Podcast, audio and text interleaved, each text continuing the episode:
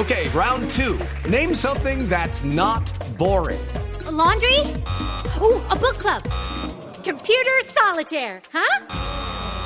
Ah, oh, sorry. We were looking for Chumba Casino. That's right. ChumbaCasino.com has over 100 casino-style games. Join today and play for free for your chance to redeem some serious prizes. ChumbaCasino.com.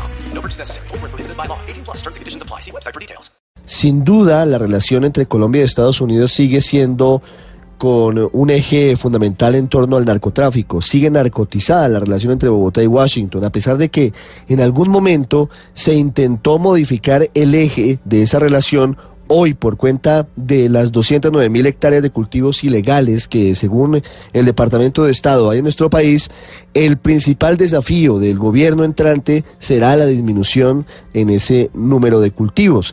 Y por eso, la primera reunión del presidente electo Iván Duque en Washington el día anterior ha tenido que ver con ese tema y ha ratificado su compromiso no solamente con el uso de drones y con químicos para disminuir el número de hectáreas sembradas, sino también, y esto lo había dicho en campaña, dijo que habrá un trabajo muy importante con los campesinos para ayudar en la erradicación y sustitución, que no será voluntaria en su gobierno, sino obligatoria, de los cultivos ilegales, pero con alternativas para esos mismos campesinos.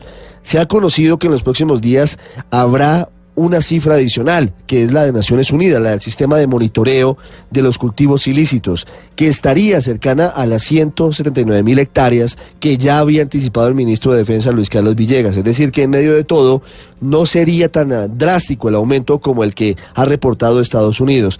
Sin embargo, hay mucho por hacer todavía en las zonas en las que hay una explosión de cultivos ilegales. En Nariño, en el Bajo Cauca, también en el Catatumbo y en otras zonas del país. Hablando de eso, hoy el general Naranjo, vicepresidente de Colombia, va de nuevo a Tumaco, a la zona en la que todavía no ha sido podido capturar áreas Guacho, pero de donde se sabe que de 65 toneladas, escuchen la cifra, 65 toneladas de cocaína que han sido incautadas este año, solo en ese departamento, 45 pertenecen a Guacho.